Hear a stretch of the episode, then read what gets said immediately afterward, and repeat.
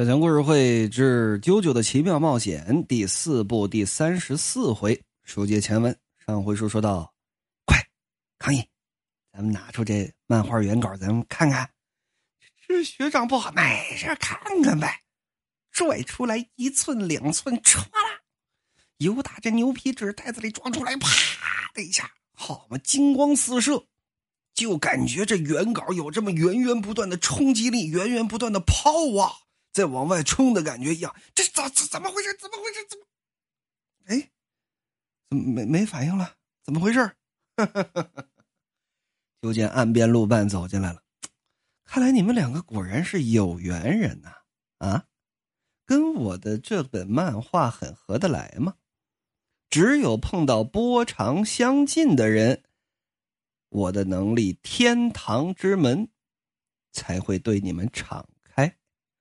啊！天道！哎呦，学长，你你你你！就见康一指着剑田，剑田也指着康一，同时说：“你怎么了？怎么了？”就见康一这手、这脸、这身子，剑田也是一样，唰啦、唰啦啦啦啦啦啦啦啦啦，都成了老千层饼了。怎么呢？变成了书页这个呢，小强没有办法具体形容。漫画这里的表现的张力很强，烦劳评论区的各位大佬给帮忙贴一下。也就是说，两个人的身子变成了漫画书，就是人还是那个人，形状还是那个形状，但是完全是变成了漫画书页组成的这么一个人了。哗啦啦啦啦啦，还带翻页的，不光能翻页，页上还有字字上还有画不是这这这这怎么回事？人的身体啊，会记住各种各样的事情。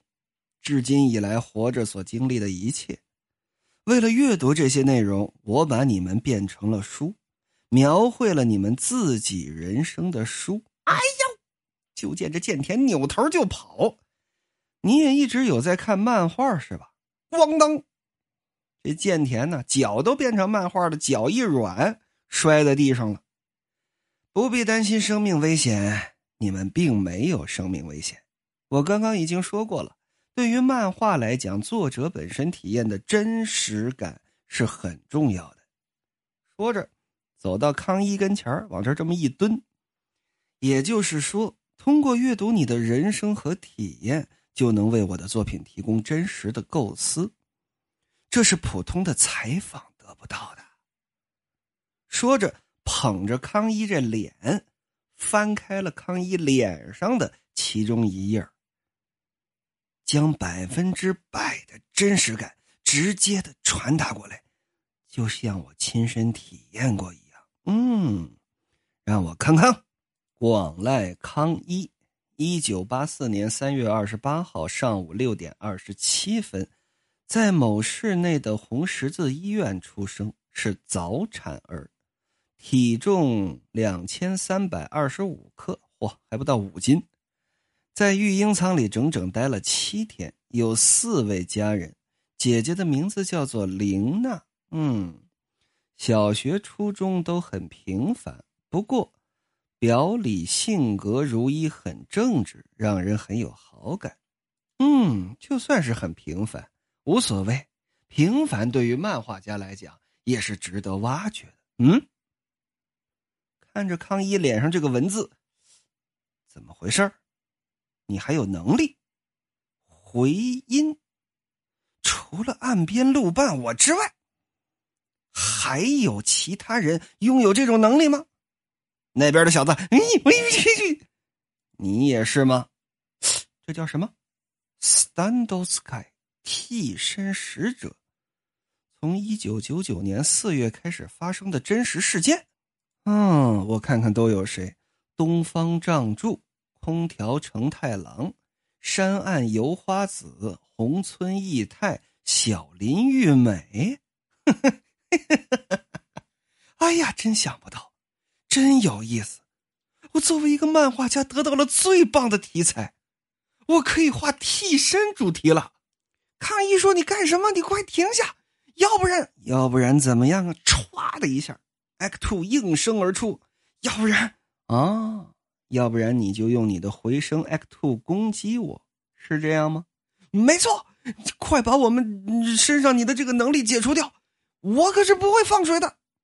我明白，在你的脸书啊，这可真是脸书，脸上长了一本书，在你脸书的第十一页上都写着呢。广濑康一，你比普通人更容易害怕，时常被其他人轻视，但到了关键时刻，总能拥有克服恐惧的勇气，非常好。我非常中意你，你的性格读者们一定喜欢。我不是在吓唬你，我真的会攻击你。哎呀，吵不吵？你要打就打嘛，废什么话？唐一心说：“这可是你让我打的。”回音 X Two 马上进行了攻击，歘，扔了这么一个字儿过去。然而，就在马上要打到岸边路半的时候，呜，拐了个弯，啪，炸到旁边去了。哎，怎么回事？打偏了？这这这都不是打偏的问题了，明明是故意不打中的问题了。这回音 X Two 怎么回事啊？啊啪啪啪啪啪啪，连着扔了这么五六个声波攻击，没有一个打中的。哎呀，康一同学，很遗憾，我已经给你的回音安装了一个安全保险，那就是。没有办法对我岸边路伴发动攻击，啊，安全保险没错。你看这儿，这是你的胸书啊！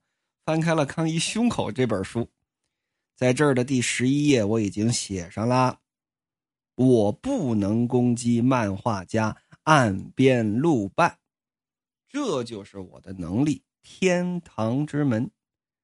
将人的体验化作绘画或者文字来读取，当然反过来也可以在你的脸书上写入内容。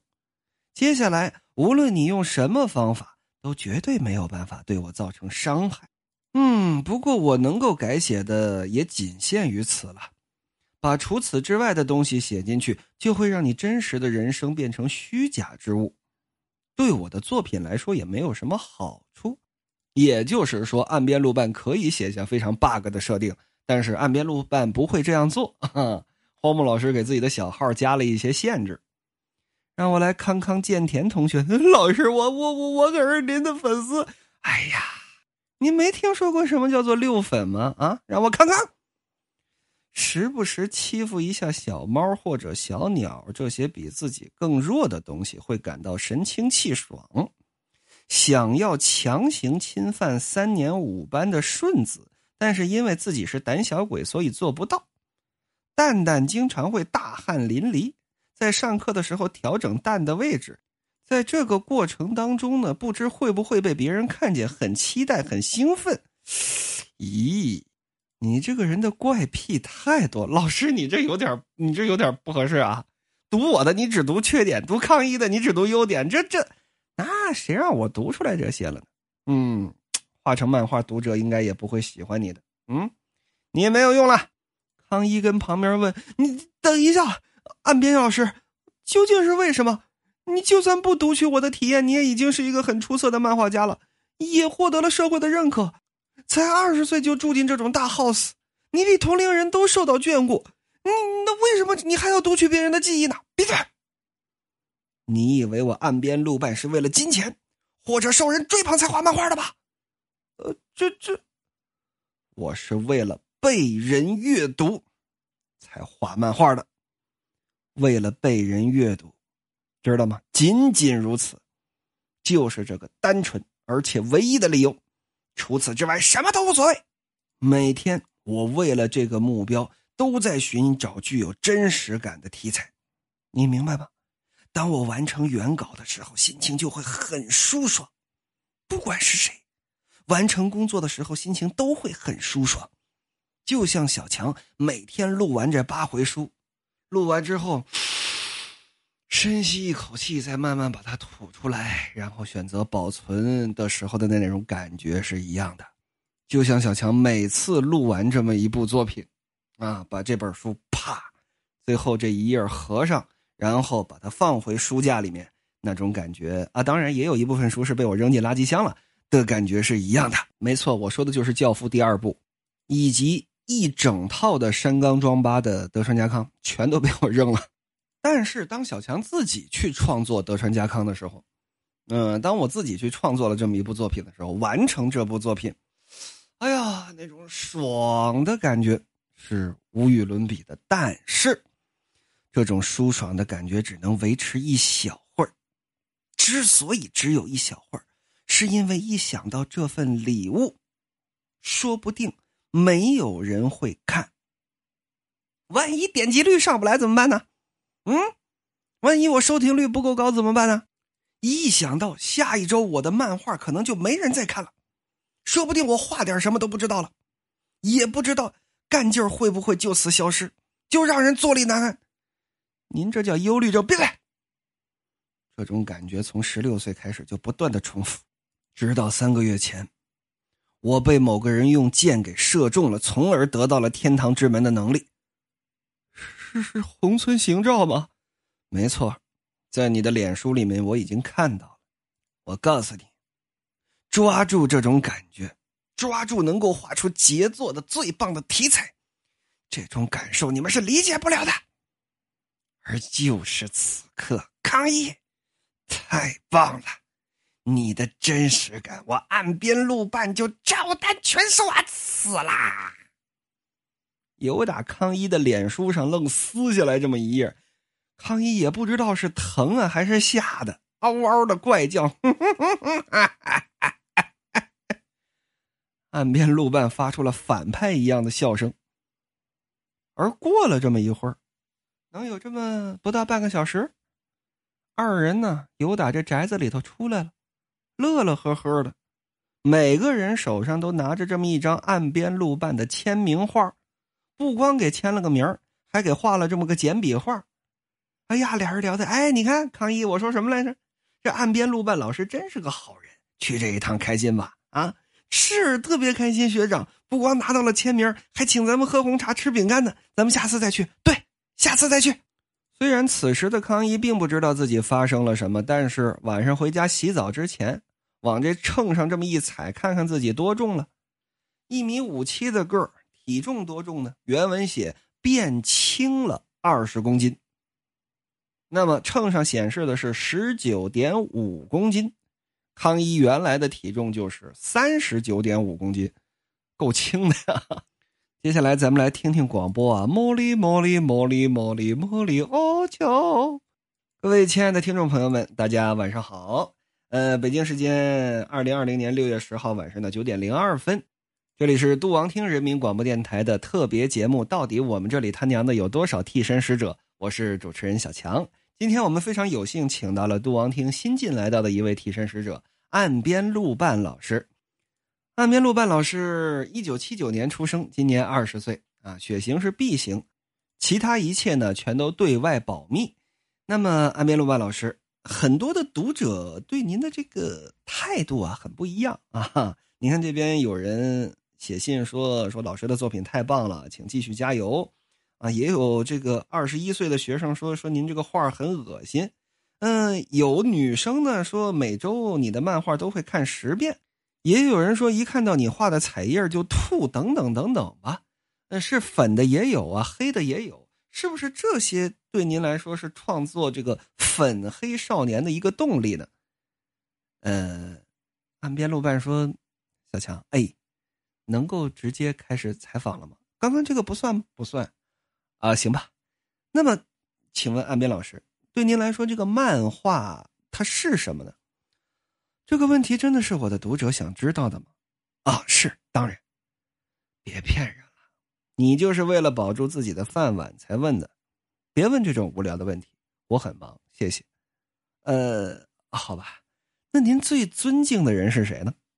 我最尊敬的是小关浩二，你知道吗？你肯定不知道这个人，至少小强查了一下百度，好像没有查到这个人的相关资料。